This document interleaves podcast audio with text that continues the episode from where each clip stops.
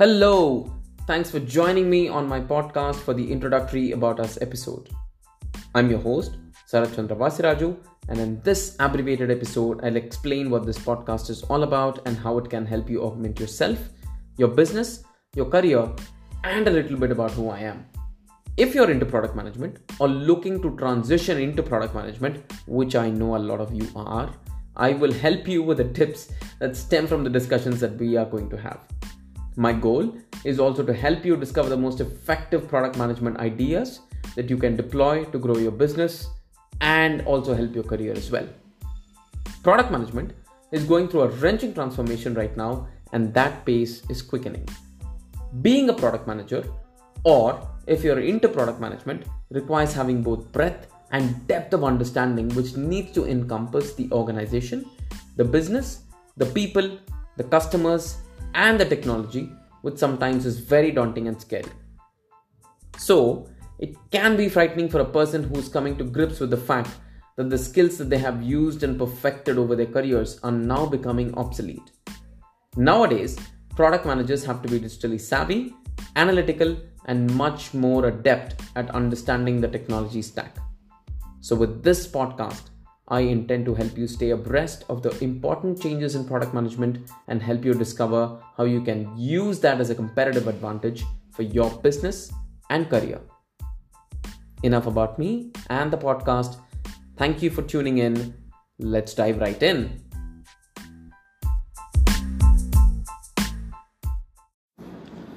Hello, listeners. Thank you for tuning in. My guest for today is Pavitra Ravishankar, and she has over a decade of experience in mobility and automotive aftermarket domains. In my recent interactions, I found her to be a zealous person who puts soul in both professional and personal undertakings. She is an agile enthusiast who loves to explore new aspects of agile methodologies and apply it in day to day life. Interesting fact she's a huge fan of Carnatic music and she holds a degree from the Karnataka Music Academy. So, Pavitra, Welcome to the Elbow Grease podcast. Hi, Kenneth. Thanks a lot. Tell me about your experience with AIMA and NCYM, the Young Manager Award that you won. Can you walk us through that? What was that all about? Sure. So, um, this is AIMA, All India uh, Management Association. So, they've been in this industry like uh, uh, for more than uh, three or four decades. So, every year they come up with a contest where they give a theme and encourage the young managers to participate in it. So the aim of this is to bring out the uh, you know management aspects, the talents within young managers, and the competitive edge and what they are up to.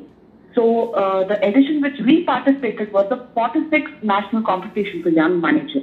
So every year they come up with a theme and need to submit an offline synopsis, and then there is a presentation where all the companies across India participate so we participate in different regions, and the regional winners are then taken up to the national. So uh, the theme for this year was transformation leadership, winning strategies in uncertain times, with a kind of light on the pandemic and how you know leadership uh, has uh, transformed. So that's what the topic was about. So we represented Bosch in the East region. Then uh, we went up to the nationals, where the two teams from each region came up to it. And in the nationals, uh, our team came first, and I was adjudged, as the uh, best uh, manager of the year. So this is the tradition which followed, and we were proud to represent Bosch, and even the team was very, very touching this time. And we had to pick up a live use case from what we worked on, and yeah, that's about it. Wow. Okay, that gives me a nice segue. So, what was what was the project that you worked upon? What was that uh, use case that you picked? Sure. So, uh, as I said, the team was transformation in leadership and what is the winning strategy in uncertain times. So, um, mm-hmm. how we build our framework is right from times immemorial, uncertainties is not something new. It has made an appearance, it has shattered the universe, the tales of gods and angels incarnating, triumphing over different uncertainties, restoring the cosmic balance. All this is very, very innumerable stories and especially in Indian mythology. So one such legend is that of the Dashavatar. And we chose the third avatar, Varaha, as a framework to tell our success story. And coming to the use case, so I work for the mobility in India. So we have a project house which is part of this Lakshya transformative uh, program in Bosch. And there we had a project called as Suez, which is nothing but a smart parking solution. So it helps people as a digital enabler to have a seamless experience for the parking. And this solution went live just before the pandemic, which is around approximately Feb um, 2020. And with the COVID, I think the parking market was just shut down. So what did we do? The transformative journey was very inspiring because the self-motivated team decided not to get coked down with COVID. So the Park Suez was converted to Care Suez. The Park Suez actually is in the mobility domain. Care Suez is a project which we came up in the healthcare domain with absolute no prehistoric uh, experience in healthcare. Using a platform and digitization, we stepped into healthcare and we were ready with the COVID patient tracking uh, for the government, the BBMP sector, and we entered the BBMP war room and our solutions were evaluated. So this transformation of a Park Suez to a Care Suez from uh, like, you know, two domains which are probably east and west. And all this happened, the transformation in two and a half months. And today we are live in Bosch healthcare centers and we track close to 200 beds. So this transformative framework and what was the winning strategy what we presented in the forum. Wow. And uh, was this a virtual event this time? Yeah, every year it usually happens face to face, and this time I think they also went digital for the first time. So we had some pointers like, you know, how was your roadmap? What were the challenges? And how did this transformation happen? So uh, we had juries of uh, consisting of all CEOs, CFOs, entrepreneurs, and uh, the feedback what we got was we kind of represented what transformation really needs. And we also brought in the fact that the triple bottom line, you know, upliftment of planet, people, and profit was what our framework of project did. For instance, CareSwiss was a pro bono project given to the BBMP to track the COVID beds, which was the need of the hour that time, way back in March. And the people led the transformation. And eventually it uh, culminated to profit, where we had a commercial, commercialized version of CareSwiss. And such a transformation and uncertainty uh, you know, in a span of three months, this is what we kind of uh, depicted there. Yeah. Amazing, amazing. I think, how are you handling your teams virtually uh, right now, Pavitra, in this pandemic? How hard or easy it is yeah, for you? I think, that's equally challenging for me as everyone would have faced. Like, you know, we miss our team boards, we miss the huddle, we miss the tea break, we miss the, we miss being there physically and there for each other. Things where you could have moved any impediment just by turning and looking at each other now requires a phone call for everything. You need to say, hi, hello, are you there? Sharing the screen. So all this kind of digital um, leaps even we've had. Um, yeah, we, we, we did face some initial challenges, but I think we've been pretty agile and we've adapted and things are good now. Good, good. So tell me about how did you get into agile and why do you think it is important because i'm asking this question purely because we met through an agile conference and uh, that is where I was introduced to you. And I love the way you entirely handled uh, a lot of things over there. I mean, I was on leave for a week, and then you took it all all on your shoulders. So, how did you get into agile, and or what was the transformation, or how was the transformation like? Yeah, for me, I think agile is not a, a, a very uh, big deal, or it's not a new block. It's it's for me, agile is being cool. You kind of adapt, and you get to respond to changes quickly and most importantly, you can discover and learn along the way of building the product.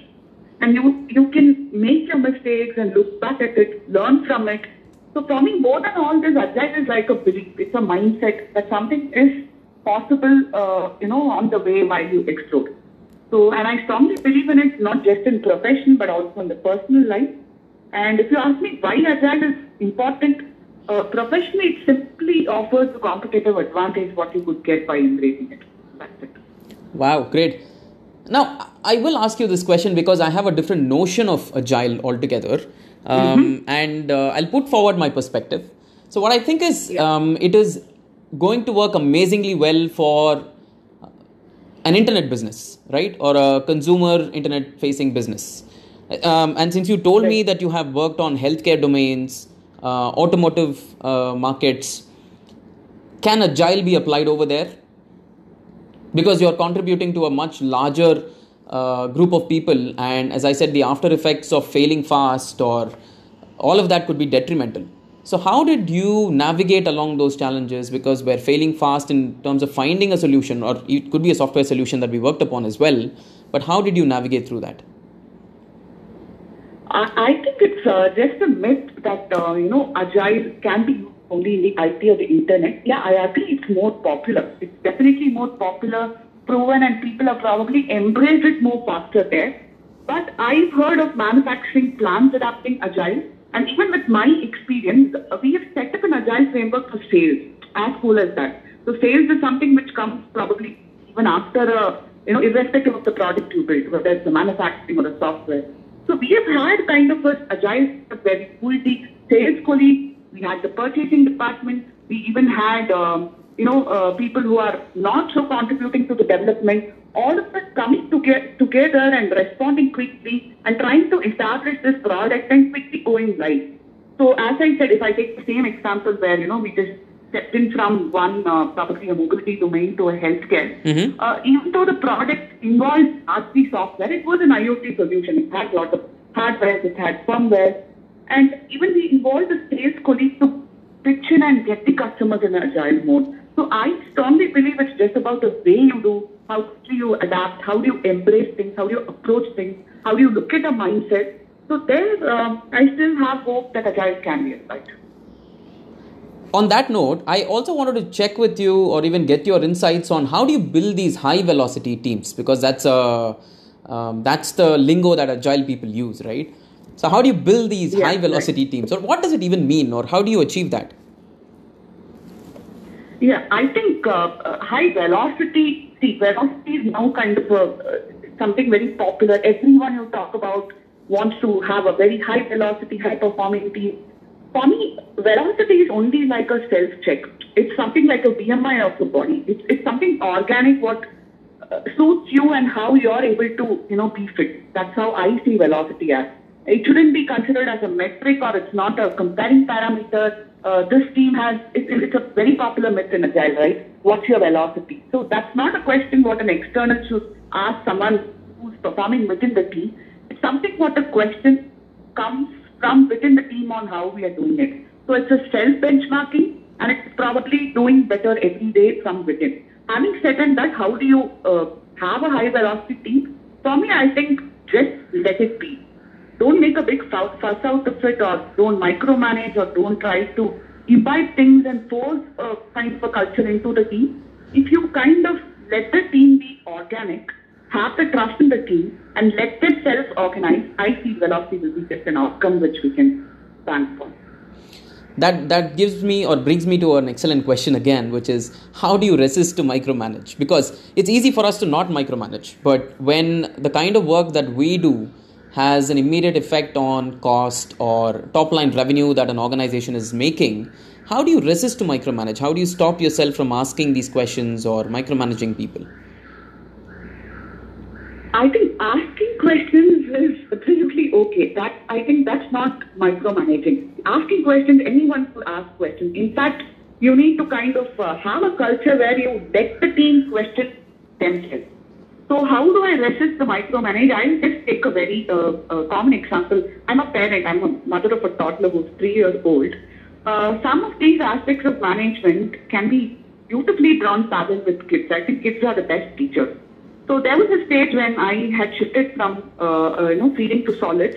And uh, typically I had the urge to kind of look into how much is he eating? How am I going to ensure all of this is going in? How many meals per day? I tried to kind of distract feed and uh, set the meal time that got very, very tedious where I had to literally measure how much he's eating, try to stuff in food, show TV, show that, compare with all other kids. But then I realized that's only stressing me out. If I try to get into every smaller aspect, uh, you know, food is very important. That's going to be like your ecosystem within the body till you uh, uh, breathe last. Then I just took a step back and I just put some few pieces of food on the plate and I just went away. Slowly things were getting better and uh, I was kind of giving him the capacity to judge his own stomach.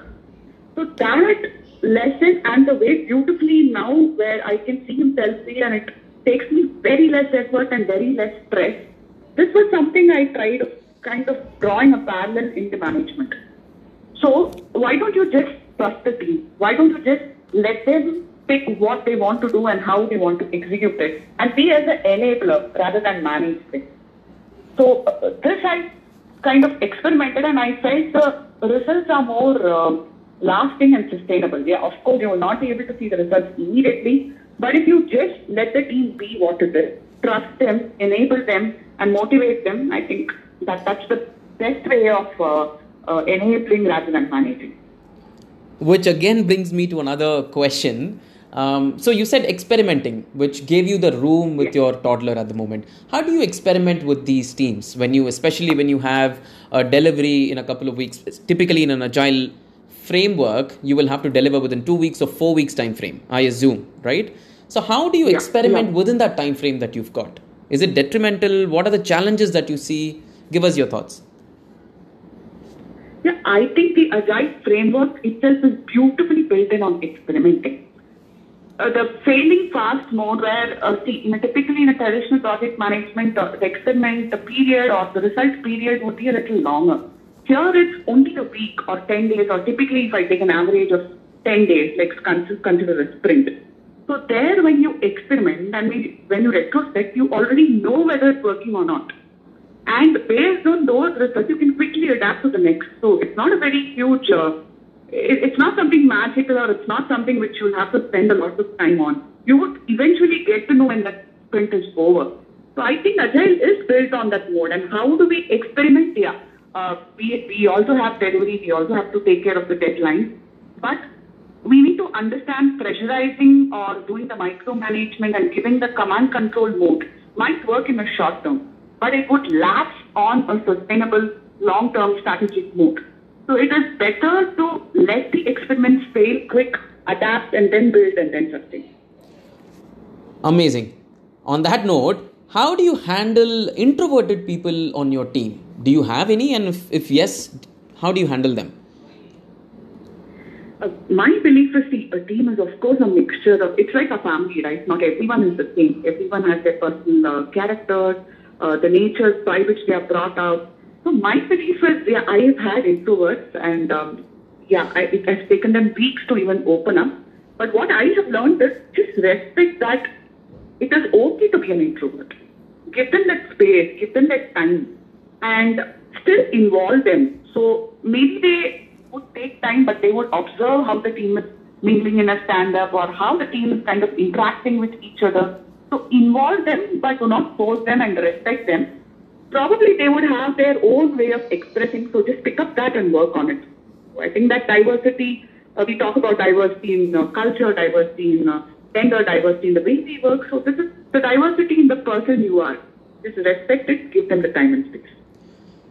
Amazing answer. I think culture, I'm, I'm a big fan of culture as well, Pavitra. The simple reason is culture is made by the people who were in it at that point in time. So if you can take care of the people who are there uh, at that moment in time, uh, I think it makes a lot right. of difference for the projects as well.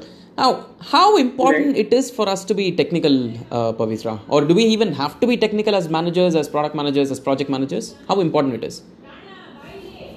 Uh, I think the very word technical, at least for me, it is quite, uh, people have different perspective on it.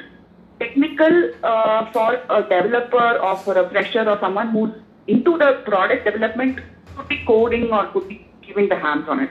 For a salesperson, even if you know about the product, that is a technical knowledge. So it really depends on the context. But coming from an engineering company like uh, uh, Robert Bosch, where we are into the management of products and projects, technical intelligence would help us to kind of enable people and help you to build the right product. And it gives you a better understanding on what you build. So for me, technical is the technical knowledge of the product and you know what to build and what direction to it. And the other details, of course, we have the varied skill sets where people take care of it. So for me as a manager, the process people, product knowledge is very important. So if you consider that as technical, yeah, we need to have the technical intent. I completely agree with that as well. Um, how do you motivate your team? Like, for example, you know that in two weeks of time you haven't delivered something and your product backlog typically keeps growing all the time, it never shrinks. And in my experience, it has always yeah. grown. How do you keep the morale up? How do you motivate your team? Yeah, I, I, I think it's definitely uh, important to be motivated because uh, there are only few things which, as a project manager, we have in control. For example, if we talk about the rewards and the award system and the salary and all that, that's pretty much in the forte of a company, right? That's not something what we can take care of. But there are some things for sure we could take care of. I mean, instead of being very generic, let me just take an example. So uh, we have some processes which are mandatory, right? Like you will have to find out why the quality is dipping, why there are so many review issues, and all these retrospections. Then the ceremonies come into picture every sprint. Sometimes you know you don't get that response, and the team is a little uh, demotivated to kind of uh, pour in and be there every sprint acting like a delivery. So I'll just give you an example of a simple exercise I did. So after a milestone, I wanted the team to come together and give me some inputs. So I did not start directly with the presentation on what went well, what did not go well. I said, give me 15 minutes, I'm going to present something. What I had done was I mapped a cartoon character to uh, my team was around 15 or 19 that time. So I had uh, invested some time and talked through what kind of people are. And I had mapped the cartoon character to each one of them. I had Hulk, and I had Spider-Man, then I had Bahubali. So all that and people really enjoyed it. And the post that session, I could see some kind of morale and people kind of participating to it. And um, and even today, we kind of address some people with that nickname what we formed. So what I mean to say is that people element, especially in the digital mode, to get that attention or to sink in some perspective and get the point or the outcome of the meeting post it is really helpful. This is what at least I have discovered. So try to have something, uh, keep that right part of the brain on throughout your meeting. Have something out of the way and have something uh, questioning or interrogating, something which people would uh, kind of respond to and relate to. And if you keep that people element and what is in it for them and uh, some kind of, uh, um, uh, you know, you can capture their heart and soul to it, I think it works well, even if it is a very hardcore technical you wonderfully set it up for my next question as well, Pavitra. So I'm a uh-huh. um, firm believer of having a good EQ on a team, emotional intelligence, than even playing on IQ. Because I believe that IQ uh-huh. will get commoditized over the next decade or over the next five years as well. And EQ is something that you need to have. Now, yeah. when we are going through this transformation, everyone is talking about mm-hmm. EQ, which is empathy and, and being empathetic towards your colleagues or being kind. And I think I am seeing a paradigm shift from, mm. um, you know, a, a, boss and an employee culture versus being friends. Right? Being right, friends with right. your manager. So, why do you think it is important? And uh, have you done it? If you've done it, how did you put it to play? I, I love this question. Thanks for that, Sharat. I think the empathy, uh, being kind to people, um, then understanding, getting into a little more of interpersonal skills, all that have traditionally been marked as a feministic value. If you see in uh, traditional uh, leadership or management, um, we had that kind of, uh, it was so-called classified as masculine value, command and control, the communication skills, getting things, the planning, all that. But I think post-pandemic at least, it has been very much proven the so-called Marx feministic values are those which have made the change and enabled the transformation of what we are today. We talk about collaboration, then we talk about, you know, uh, more flexibility, uh, let us continue to work from home, let us understand the work-life balance. Earlier we had work and life. I think now it's all just in one place. Uh, we suddenly have HR policies which are more family-oriented. We involve them. So all these have made the you know, the rising expectations balance to what we can deliver. So as organizations have come out effortlessly to stand behind the employee, ensure their safety, um, you know, well-being during the pandemic, so those are the ones which have made the difference and kind of brought out what it is. So today, uh, if you talk about any PD talks or what the leaders talk, they talk about empathy. They talk about what uh, uh, they would do to understand their employees, the need of the colleagues, you know, and simultaneously stay on the growth track. So that paradigm shift has definitely been enabled to these so-called feministic values. And I think uh, the pandemic has brought it out in light. So yeah, kudos to it. It's great. So I would personally value emotions, And I always value capability rather than capability. And uh, EQ and VQ together, I think in the rock. I completely agree. And uh, I saw this meme somewhere, and uh, I also remember that we also were a great fan of memes during our Agile conference. I saw Yeah. a meme that Right. um, recently that some of the leaders, I mean, some of the changes in the organizations that the leaders could not bring for a very long time. I think the pandemic has brought it right away. So, and you rightly put it across. Um, what is Yeah, the yeah. one common myth about our professions that you would like to debunk?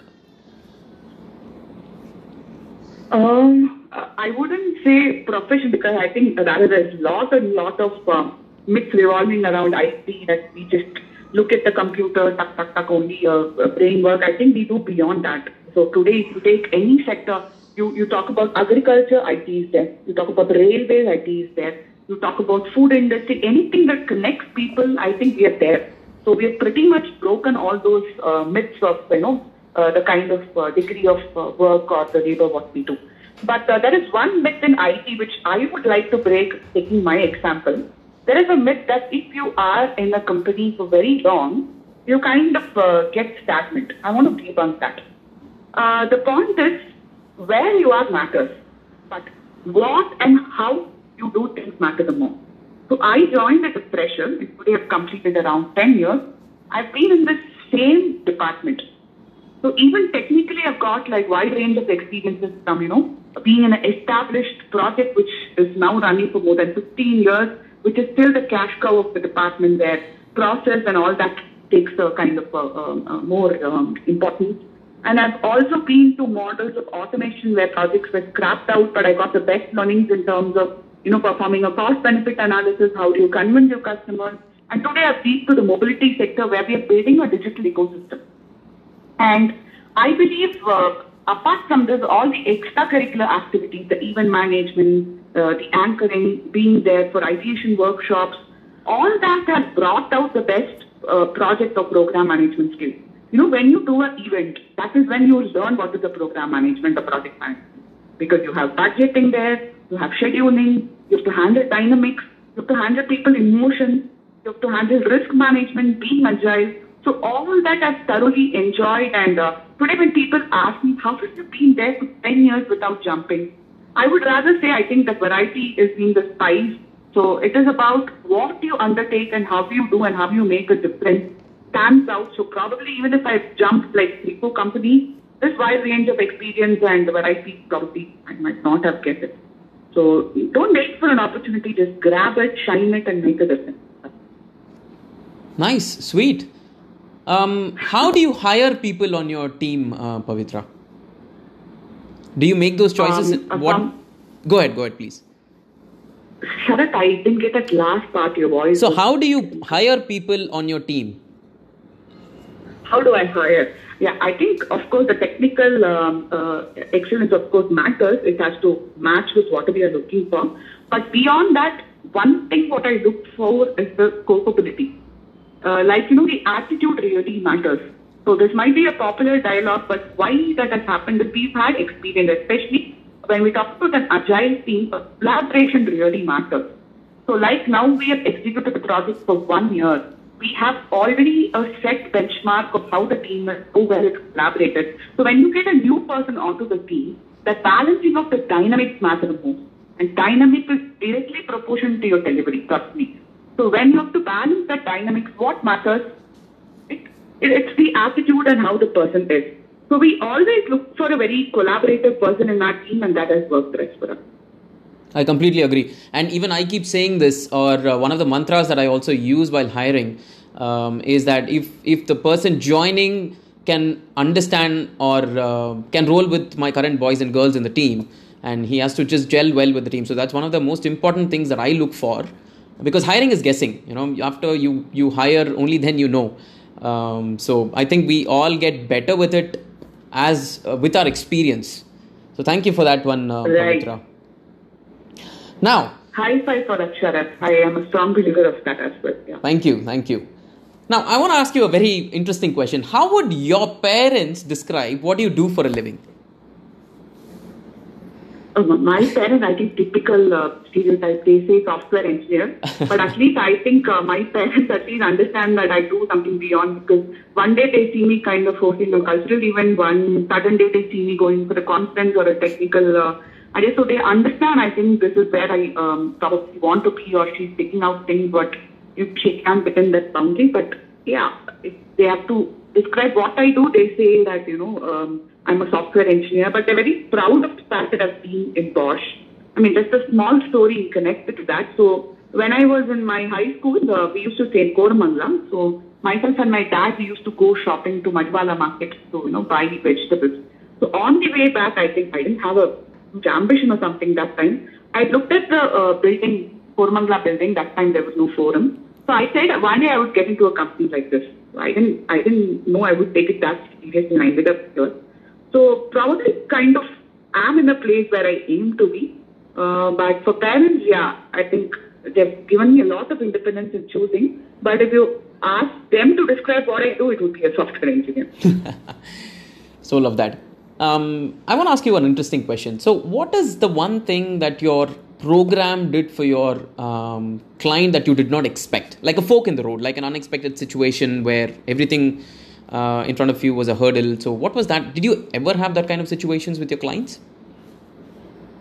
Yeah, I wouldn't say a turn, but a sudden unexpected U-turn. So initially when we started the project, it was like in, in our company at least we have typically a project um, ownership where it lies with the client and we do the engineering activity or where we take the complete ownership. So at least when we started the project, initially the client did not believe in Agile because I don't know, because of the previous uh, experience with Agile or uh, uh, not sure of the different kind of aspects which we came across. Mm-hmm. So uh, when we executed, and after some time, he said, I think now I understand what Agile project is. And the U-turn for us was, um, Sharath, I yes. think I'm not able to hear you. Am I audible now? Yeah, you're audible now. And how about me? Yes, yes, yes. Go ahead. I think this is a classic uh, okay. case of people asking, Am I audible? And all of our discussions over the internet, all of our virtual engagements happen with this one question Can you hear me first? Can you hear me? Is my screen visible? I yes. think. Uh... yes. well, I, I keep joking as well. It's with some of the clients that I'm working um, for right now i even tell them that you know what this this can you see or my internet dropped is like saying i'm stuck in traffic so it's a common reason. Go ahead. Um, I, I i'm sorry for uh, interrupting. Go ahead. No not at all. So what i was saying we had a u-turn went from engineering responsibility he, from project manager uh, he gave us a kind of a full stack product management experience and he entrusted it with the entire project. So right from customer onboarding to uh, indirectly marketing it and to take the ownership of the product, build the product roadmap. And for the kind of a digital marketplace ecosystem, what we are building, it's a complete strategic project, which at least I see a roadmap of next two to three years. So that was a pleasant roadmap where, you know, a lot of um, uh, kind of sudden ownership and something which we're not used to and we only focus on the engineering. So that was a little interesting for me, and are, I think we're grabbing it as an opportunity, and we are still uh, uh, probably thinking aloud on how to go ahead with this. This is just one incident what I could share of. Yeah. Great, great. So, what do you think is overrated about our profession? What do you think is underrated about our profession? okay. um, just my personal view. I feel some of these certifications are kind of overrated. I mean, not naming any, but uh, especially in project management, uh, compared to the technical career path, uh, the, the, the kind of that branding, the certifications of project management, that is a little overrated. Of course, I do important branding. Is, you know, to some extent, it can take your career ahead. But that slight more focus on the typical certification. And what is underrated is probably uh, the range or uh, the categories of work what we do. I think uh, we are into a lot more uh, different scenarios than what people think of. The kind of stakeholders what we deal with, for instance, if we talk to the management, the process guys, the client, uh, the team, then to ourselves sometimes. So I think sometimes we are the punch bags and the range of topics what we deal with. It has soft skill, it has technical, it has people management, it has risk management. So that work or the range of categories of work, as I said, uh, which has um, uh, leadership and the product touch with it, that is a little bit underrated. Oh, I truly agree with the certifications, Pavitra. I see a lot of them uh, going through these certifications. No offense to anybody, but uh, I Yeah, would love right, to right. see these skills put to play. Right, uh, that's when you will actually reap whatever you learn. It's like um, I we all finished engineering, but we realized after we got our jobs um, how hard it is to actually put those things to play. So all of those Exactly. people, all of those listeners who are actually pursuing your certifications, put them to play, please. Now, one interesting question that I wanted to ask you, Pavitra, is when will Pavitra say, I made it in my career? What's your ambition? What do you want to be known for, both professionally and uh, personally as well? To be very honest, I, I don't have any uh, kind of, you know, that goal and then I'm trying to hit that bullseye. But one thing which has kept me going and uh, where I already feel I've made it is the HQ. This is just a new terminology I've heard of. EQ, VQ, IQ, so many things is HQ. HQ is like happiness quotient for me. So if I take up anything, any activity or any event or any project or a small venture in my personal life, if it is able to satisfy my soul and I feel that happiness, I think then I feel I've made it. I truly agree with you, and I cannot thank you for that answer, Pavitra, because happiness drives everything. And even in teams that we have today, if the team is happy, I think it's easy for us to motivate them. I think it's easy for us to keep the morale up. Everything just falls into place, isn't it? It's like a marriage that happens. Um, although it's tough, you know, where people want to have each other's back. I think that kind of a team is really hard to achieve. And you hit the nail on the head. Happiness has to be the next important thing right after emotional intelligence. Now, thank you so much, Pavitra. And if people want to know more about you, where can they find you? Can you leave us your uh, the platforms that you're on, where they can connect with you more to ask these questions personally and both professionally? Yeah, I think probably a mix of platform or an informal one. I think I'm there on FB and I'm there on LinkedIn as well. So yeah, anytime I, I thrive on collaboration. I'm a very, very um, people looking forward kind of a person. So looking forward for a lot of interactions and discussions. And Sharad, thanks a lot for this. This is very, very interesting questions and I thoroughly enjoyed the session. Thank you. Thank you so much, Pavitra. And thank you for um, agreeing on a weekend. And uh, thank you for taking the time out today and even speaking with me. Thank you so much, Pavitra. All the best, Sharad. Good going with the podcast. Yeah. Thank you. See Thank you you. soon. Bye bye. See you then. Bye, guys. So, if you enjoyed the episode, please do leave us a review. And until next time, thank you so much. Hello, listeners. Thank you for tuning in. My guest for today is Pavitra Ravishankar, and she has over a decade of experience in mobility and automotive aftermarket domains. In my recent interactions, I found her to be a zealous person who puts soul in both professional and personal undertakings. She is an agile enthusiast who loves to explore new aspects of agile methodologies and apply it in day to day life. Interesting fact she's a huge fan of Carnatic music and she holds a degree from the Karnataka Music Academy. So, Pavitra, welcome to the Elbow Grease podcast. Hi, Sharad. Thanks a lot. Thanks for that, man. Welcome. No problem, Pavitra. So, Pavitra, tell me about your experience with AIMA and NCYM, the Young Manager Award that you won. Can you walk us through that? What was that all about? Sure. So um, this is IMA, All India uh, Management Association. So they've been in this industry like um, uh, for more than uh, three or four decades. So every year they come up with a contest where they give a theme and encourage the young managers to participate in it. So the aim of this is to bring out the uh, you know management aspects, the talents within young managers, and the competitive edge and what they are up to.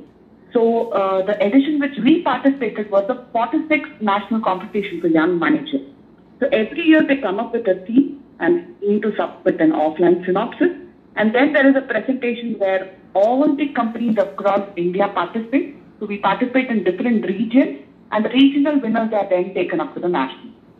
So uh, the theme for this year was transformation leadership, winning strategies in uncertain times with a kind of light on the pandemic and how you know leadership uh, has uh, transformed. So that's what the topic was about. So we represented Bosch in the East region. Then uh, we went up to the nationals where the two teams from each region came up to it. And in the nationals, uh, our team came first, and I was adjudged, as the uh, best manager of the year. So this is the tradition which followed, and we were proud to represent Bosch, and even the team was very, very touching this time.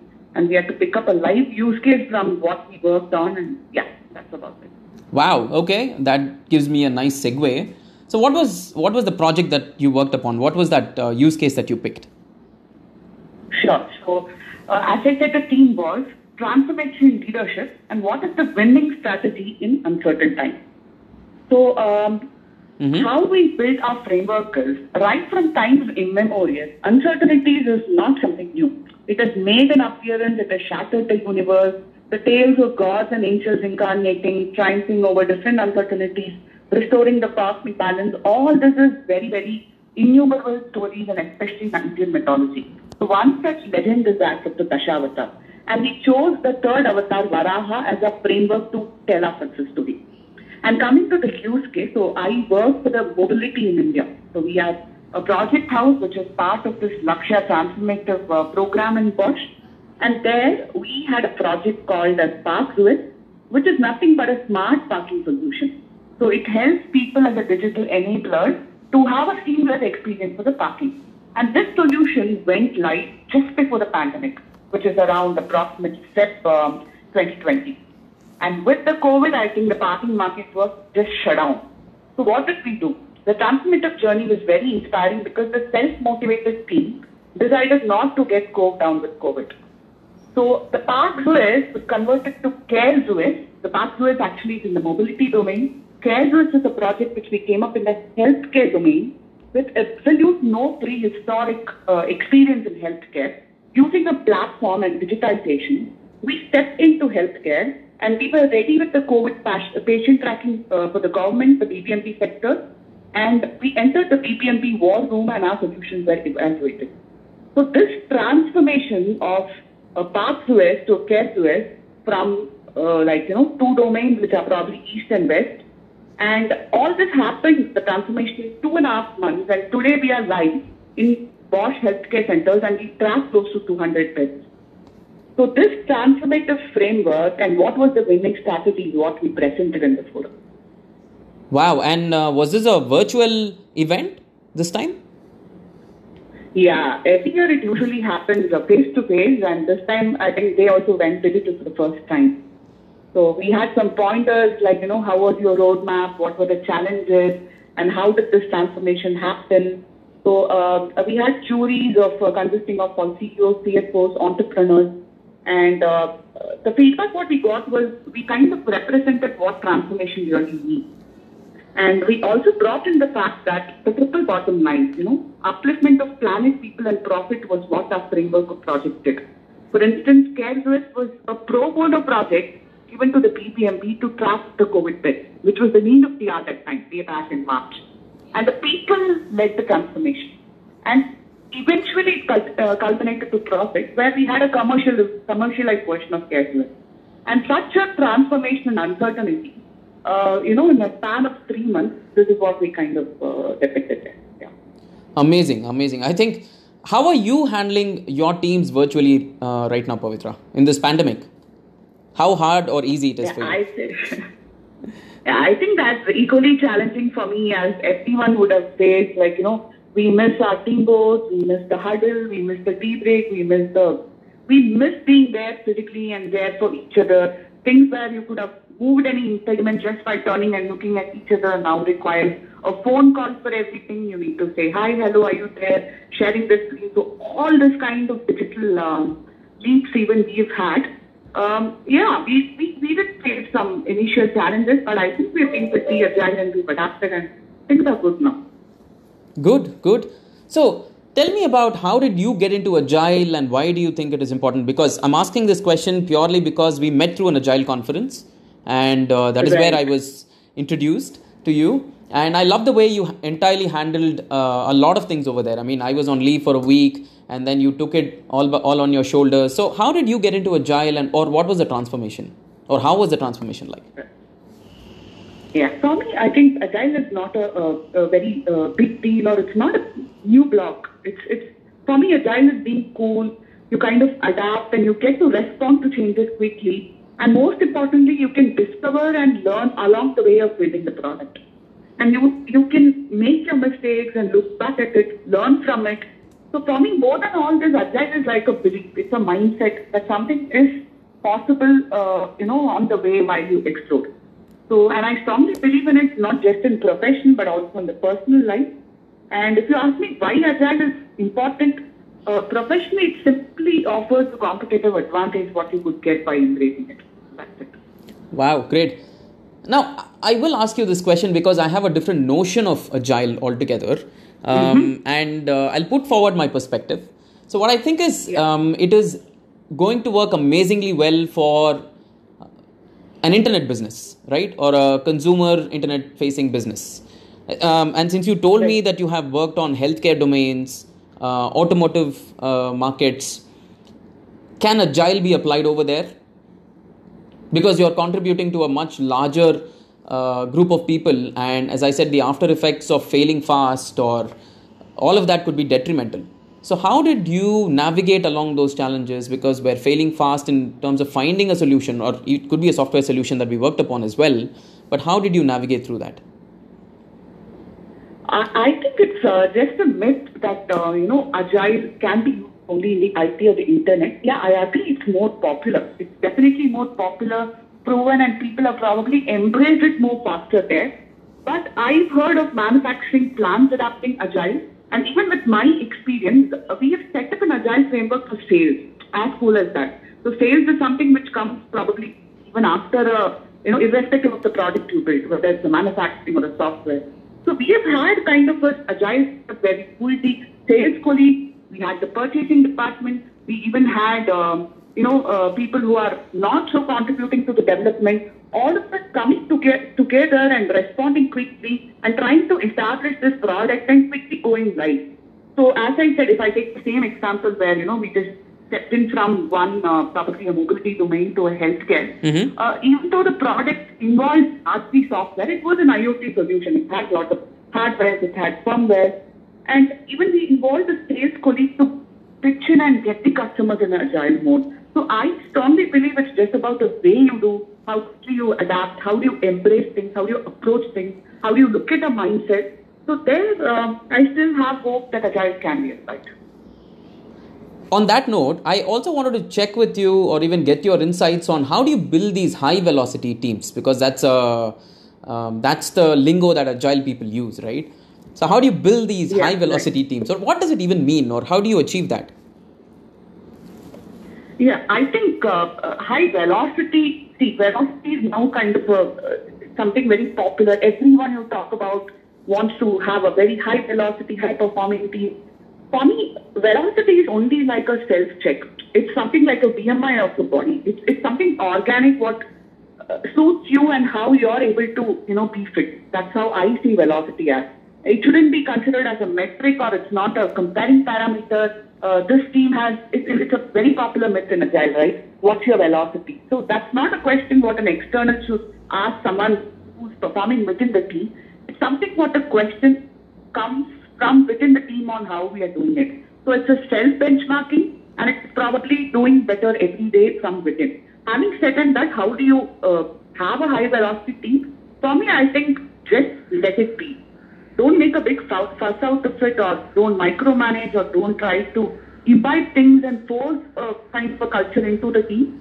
If you kind of let the team be organic, have the trust in the team, and let them self-organize, I feel velocity will be just an outcome which we can bank for That that gives me or brings me to an excellent question again, which is how do you resist to micromanage? Because it's easy for us to not micromanage, but when the kind of work that we do has an immediate effect on cost or top line revenue that an organization is making, how do you resist to micromanage? How do you stop yourself from asking these questions or micromanaging people? I think asking questions is absolutely okay. That I think that's not micromanaging. Asking questions, anyone could ask questions. In fact, you need to kind of uh, have a culture where you let the team question themselves. So how do I resist the micromanage? I'll just take a very uh, uh, common example. I'm a parent. I'm a mother of a toddler who's three years old. Uh, some of these aspects of management can be beautifully drawn parallel with kids. I think kids are the best teachers. So there was a stage when I had shifted from uh, uh, you know feeding to solids, and uh, typically I had the urge to kind of look into how much is he eating, how am I going to ensure all of this is going in, how many meals per day. I tried to kind of distract feed and uh, set the meal time got very very tedious, where I had to literally measure how much he's eating, try to stuff in food, show TV, show that, compare with all other kids. But then I realized that's only stressing me out. If I try to get into every smaller aspect. Uh, you know, food is very important. That's going to be like your ecosystem within the body till you uh, breathe last. Then I just took a step back and I just put some few pieces of food on the plate and I just went away. Slowly things were getting better and uh, I was kind of giving him the capacity to judge his own stomach.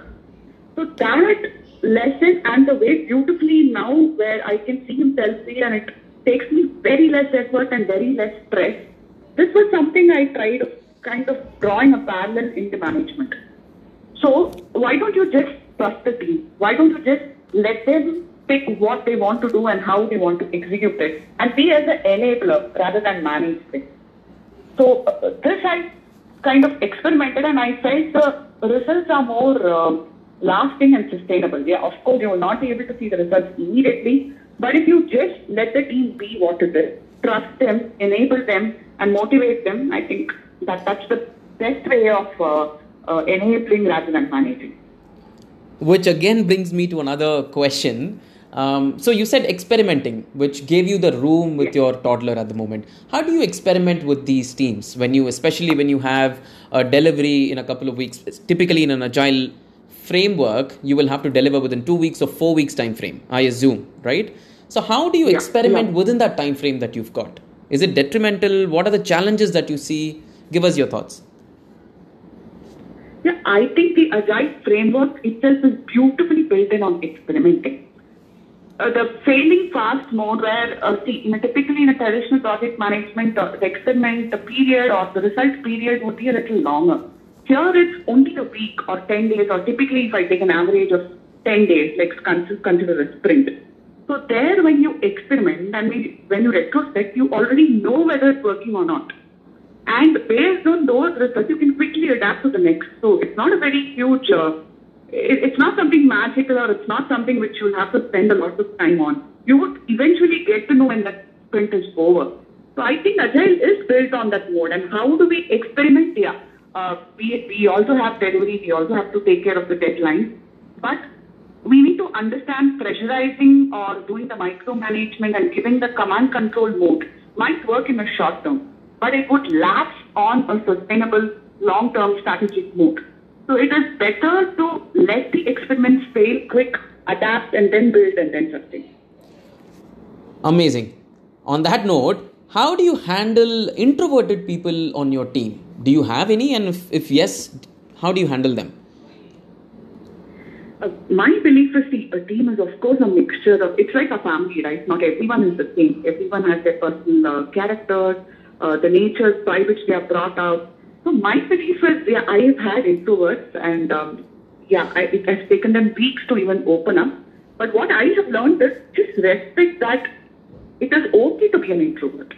Give them that space, give them that time, and still involve them. So maybe they would take time, but they would observe how the team is mingling in a stand-up or how the team is kind of interacting with each other. So involve them, but do not force them and respect them. Probably they would have their own way of expressing, so just pick up that and work on it. So I think that diversity, uh, we talk about diversity in uh, culture, diversity in uh, gender, diversity in the way we work. So this is the diversity in the person you are. Just respect it, give them the time and space.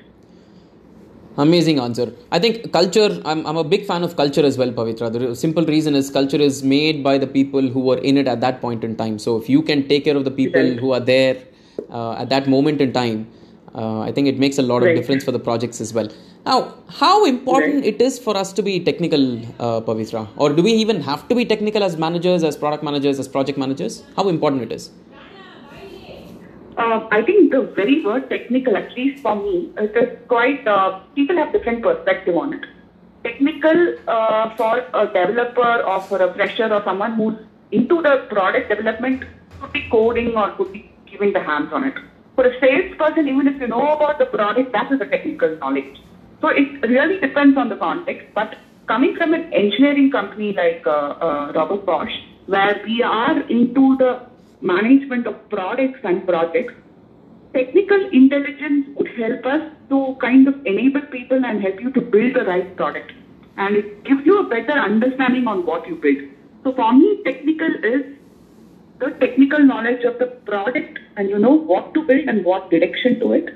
And the other details, of course, you have the varied skill sets where people take care of it. So for me as a manager, the process people product knowledge is very important. So if you consider that as technical, yeah, we need to have the technical intent. I completely agree with that as well. Um, how do you motivate your team? Like, for example, you know that in two weeks of time you haven't delivered something and your product backlog typically keeps growing all the time, it never shrinks. And in my experience, it has always yeah. grown. How do you keep the morale up? How do you motivate your team? Yeah, I, I, I think it's definitely uh, important to be motivated because uh, there are only few things which, as a project manager, we have in control. For example, if we talk about the rewards and the award system and the salary and all that, that's pretty much in the forte of a company, right? That's not something what we can take care of. But there are some things for sure we could take care of. I mean, instead of being very generic, let me just take an example. So uh, we have some processes which are mandatory, right? Like you will have to find out why the quality is dipping, why there are so many review issues, and all these retrospection. Then the ceremonies come into picture every sprint. Sometimes you know you don't get that response, and the team is a little uh, demotivated to kind of uh, pour in and be there every sprint acting like a delivery. So I'll just give you an example of a simple exercise I did. So after a milestone, I wanted the team to come together and give me some inputs. So I did not start directly with the presentation on what went well, what did not go well. I said, give me 15 minutes, I'm going to present something. What I had done was I had mapped a cartoon character to, uh, my team was around 15 or 19 that time. So I had uh, invested some time and talked through what kind of people are. And I had mapped the cartoon character to each one of them. I had Hulk, then I had Spider-Man, then I had Bahubali. So all that and people really enjoyed it. And the post that session, I could see some kind of morale and people kind of participating to it. And um, and even today, we kind of address some people with that nickname what we formed. So what I mean to say is that people element, especially in a digital mode, to get that attention or to sink in some perspective and get the point or the outcome of the meeting post it is really helpful. This is what at least I have discovered. So try to have something, uh, keep that right part of the brain on throughout your meeting. Have something out of the way and have something uh, questioning or interrogating, something which people would uh, kind of respond to and relate to. And if you keep that people element and what is in it for them and uh, some kind of, uh, um, uh, you know, you can capture their heart and soul to it, I think it works well, even if it is a very hardcore technical you wonderfully set it up for my next question as well, Pavitra. So I'm a uh-huh. um, firm believer of having a good EQ on a team, emotional intelligence, than even playing on IQ. Because I believe that IQ uh-huh. will get commoditized over the next decade or over the next five years as well. And EQ is something that you need to have. Now, yeah. when we are going through this transformation, everyone is talking about mm-hmm. EQ, which is empathy and, and being empathetic towards your colleagues or being kind.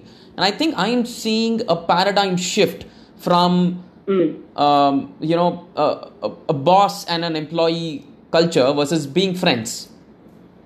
Right? Being right, friends with right. your manager. So, why do you think it is important? And uh, have you done it? If you've done it, how did you put it to play?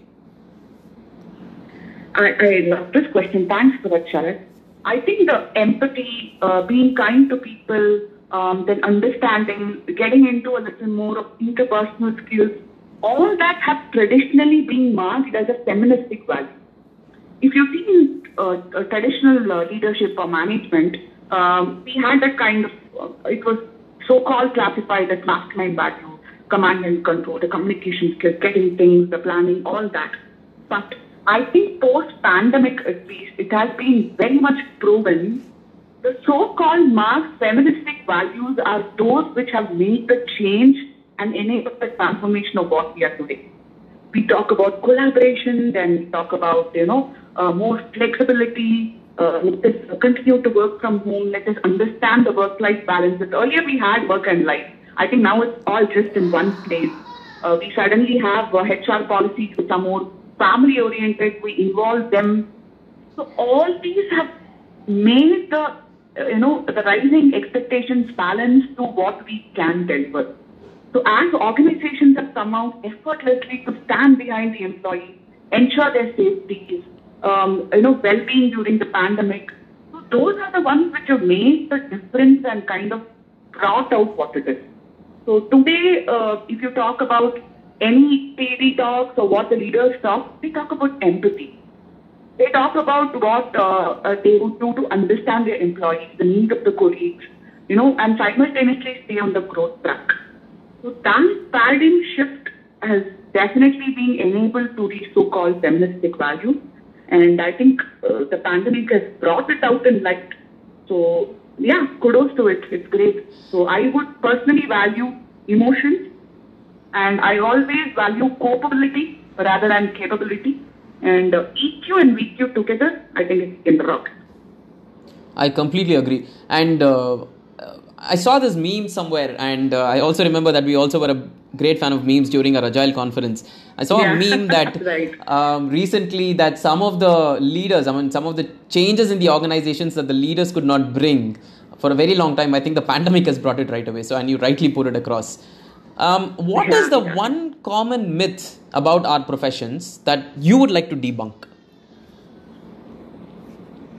Um, I wouldn't say profession because I think rather there's lot and lot of uh, myths revolving around IT that we just look at the computer, tuck, tuck, tuck, only uh, brain work. I think we do beyond that. So today, if you take any sector, you, you talk about agriculture, IT is there. You talk about railways, IT is there you talk about food industry, anything that connects people, I think we are there. So we have pretty much broken all those uh, myths of, you know, uh, the kind of uh, degree of uh, work or the labor what we do. But uh, there is one myth in IT which I would like to break, taking my example. There is a myth that if you are in a company for very long, you kind of uh, get stagnant. I want to debunk that. the point is, where you are matters, but what and how you do things matter the most. So I joined at a pressure. Today I've completed around 10 years. I've been in the same department. So even technically I've got like wide range of experiences from, you know, being in an established project which is now running for more than 15 years, which is still the cash cow of the department where process and all that takes a kind of a, a, a more um, importance. And I've also been to models of automation where projects were scrapped out, but I got the best learnings in terms of you know, performing a cost benefit analysis, how do you convince your customers? And today I've reached to the mobility sector where we are building a digital ecosystem. And I believe uh, apart from this, all the extracurricular activities, the event management, uh, the anchoring, being there for ideation workshops, all that has brought out the best uh, project or program management skills. You know, when you do an event, that is when you learn what is the program management or project management. Because you have budgeting there, you have scheduling, you have to handle dynamics, you have to handle people emotions, you have to handle risk management, being agile. So all that I've thoroughly enjoyed and uh, today when people ask me, how have you been there for 10 years without jumping? I would rather say I think the variety is being the spice. So it is about what you undertake and how you do and how you make a difference stands out. So probably even if I jumped like three, four companies, this wide range of experience and variety probably I might not have get it. So don't wait for an opportunity, just grab it, shine it, and make a difference. Nice, sweet. Um, how do you hire people on your team, uh, Pavitra? Do you make those choices? Um, what? Um, go ahead, go ahead, please. Sharath, I didn't get that last part. Your voice. So, how do you hire people on your team? How do I hire? Yeah, I think, of course, the technical um, uh, excellence, of course, matters. It has to match with what we are looking for. But beyond that, one thing what I look for is the scopeability. Uh, like, you know, the attitude really matters. So this might be a popular dialogue, but why that has happened is we've had experience, especially when we talk about an agile team, collaboration really matters. So like now we have executed the project for one year. We have already a set benchmark of how the team is, how well collaborated. So when you get a new person onto the team, the balancing of the dynamics matter most. And dynamic is directly proportional to your delivery, trust me. So when you have to balance that dynamics, what matters? It, it, it's the attitude and how the person is. So we always look for a very collaborative person in our team, and that has worked best for us. I completely agree. And even I keep saying this, or uh, one of the mantras that I also use while hiring um, is that if if the person joining can understand or uh, can roll with my current boys and girls in the team, and he has to just gel well with the team. So that's one of the most important things that I look for because hiring is guessing you know after you you hire only then you know um, so i think we all get better with it as uh, with our experience so thank you for that one uh, right. Now high five for that Sharath. i am a strong believer of that as well yeah. thank you thank you now i want to ask you a very interesting question how would your parents describe what you do for a living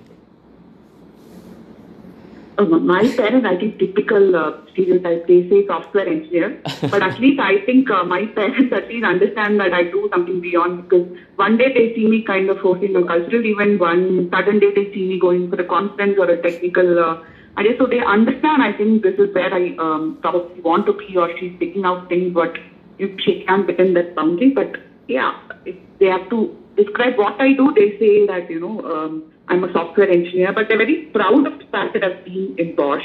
I mean, just a small story connected to that. So when I was in my high school, uh, we used to stay in Koramangala. So myself and my dad, we used to go shopping to Madiwala market to, you know, buy vegetables. So on the way back, I think I didn't have a ambition or something that time. I looked at the uh, building, Koramangala building. That time there was no forum. So I said one day I would get into a company like this. I didn't, I didn't know I would take it that seriously I ended up here. So probably kind of am in a place where I aim to be. Uh, but for parents, yeah, I think they've given me a lot of independence in choosing. But if you ask them to describe what I do, it would be a software engineer. so love that. Um, I want to ask you an interesting question. So, what is the one thing that your program did for your um, client that you did not expect? Like a fork in the road, like an unexpected situation where everything uh, in front of you was a hurdle. So, what was that? Did you ever have that kind of situations with your clients? Yeah, I wouldn't say a turn, but a sudden unexpected U-turn. So initially when we started the project, it was like in, in our company at least we have typically a project um, ownership where it lies with the client and we do the engineering activities or where we take the complete ownership. So at least when we started the project, initially the client did not believe in Agile because I don't know, because of the previous uh, experience with Agile or uh, uh, not sure of the different kind of aspects which we came across. Mm-hmm. So uh, when we executed, and after some time, he said, I think now I understand what Agile project is. And the U-turn for us was, um, Sharath, I yes. think I'm not able to hear you. Am I audible now? Yeah, you're audible now. And how about me? Yes, yes, yes. Go ahead. I think this is a classic uh, okay. case of people asking, Am I audible? And all of our discussions over the internet, all of our virtual engagements happen with this one question Can you hear me first? Can you hear me? Is my screen visible? I yes. Think, uh... yes. well, I, I keep joking as well. It's with some of the clients that I'm working um, for right now i even tell them that you know what this this can you see or my internet dropped is like saying i'm stuck in traffic ah. So it's a common reason. Go ahead. Um, I, I i'm sorry for uh, interrupting. Go ahead. No not at all. So what i was saying we had a u-turn went from engineering responsibility he, from project manager uh, he gave us a kind of a full stack product management experience and he entrusted it with the entire project. So right from customer onboarding to uh, indirectly marketing it and to take the ownership of the product, build the product roadmap.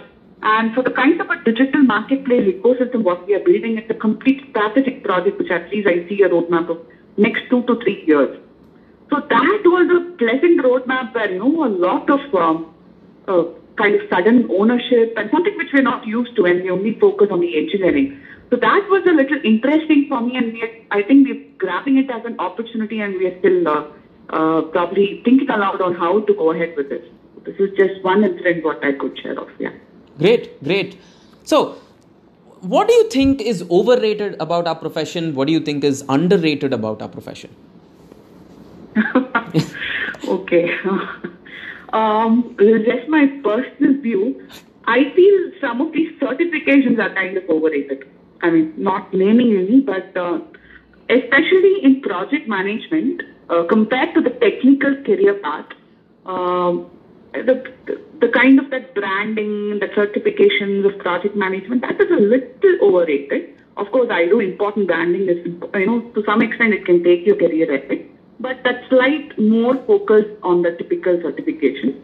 And what is underrated is probably uh, the range or uh, the categories of work what we do. I think uh, we are into a lot more different scenarios than what people think of the kind of stakeholders what we deal with, for instance, if we talk to the management, the process guys, the client, uh, the team, then to ourselves sometimes. So I think sometimes we are a punch bags and the range of topics what we deal with.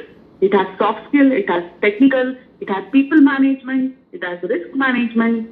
So that work or the range of categories of work, as I said, uh, which has um, uh, leadership and the product touch with it, that is a little bit underrated. Oh, I truly agree with the certifications, Pavitra. I see a lot of them uh, going through these certifications. No offense to anybody, but uh, I yeah, would love right, to right. see these skills put to play. Right, uh, that's when you will actually reap whatever you learn. It's like um, I we all finished engineering, but we realized after we got our jobs um, how hard it is to actually put those things to play.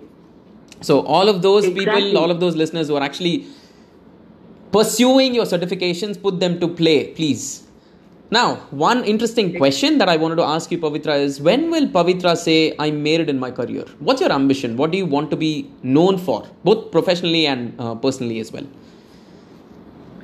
To be very honest, I, I don't have any uh, kind of, you know, that goal and then I'm trying to hit that bullseye. But one thing which has kept me going and uh, where I already feel I've made it is the HQ. This is just a new terminology I've heard of EQ, VQ, IQ, so many things. This is HQ. HQ is like happiness quotient for me. So if I take up anything, any activity or any event or any project or a small venture in my personal life, if it is able to satisfy my soul and I feel that happiness, I think then I feel I've made it. I truly agree with you, and I cannot thank you for that answer, Pavitra, because happiness drives everything. And even in teams that we have today, if the team is happy, I think it's easy for us to motivate them. I think it's easy for us to keep the morale up. Everything just falls into place, isn't it? It's like a marriage that happens. Um, although it's tough, you know, where people want to have each other's back. I think that kind of a team is really hard to achieve and you hit the nail on the head. Happiness has to be the next important thing right after emotional intelligence. Now, thank you so much, Pavitra. And if people want to know more about you, where can they find you? Can you leave us your uh, the platforms that you're on, where they can connect with you more to ask these questions personally and both professionally? Yeah, I think probably a mix of platform or an informal one. I think I'm there on FB and I'm there on LinkedIn as well. So yeah, anytime I, I talking on collaboration, I'm a very, very um, people looking forward kind of a person. So looking forward for a lot of interactions and discussions. And Sharath, thanks a lot for this. This is very, very interesting questions and I thoroughly enjoyed the session. Thank you. Thank you so much, Pavitra. And thank you for um, agreeing on a weekend. And uh, thank you for taking the time out today and even speaking with me. Thank you so much, Pavitra. All the best, Sharath. Good going with the podcast. Yeah. Thank you. See thank you, you soon. Bye bye. See you then. Bye, guys. So, if you enjoyed the episode, please do leave us a review. And until next time, thank you so much.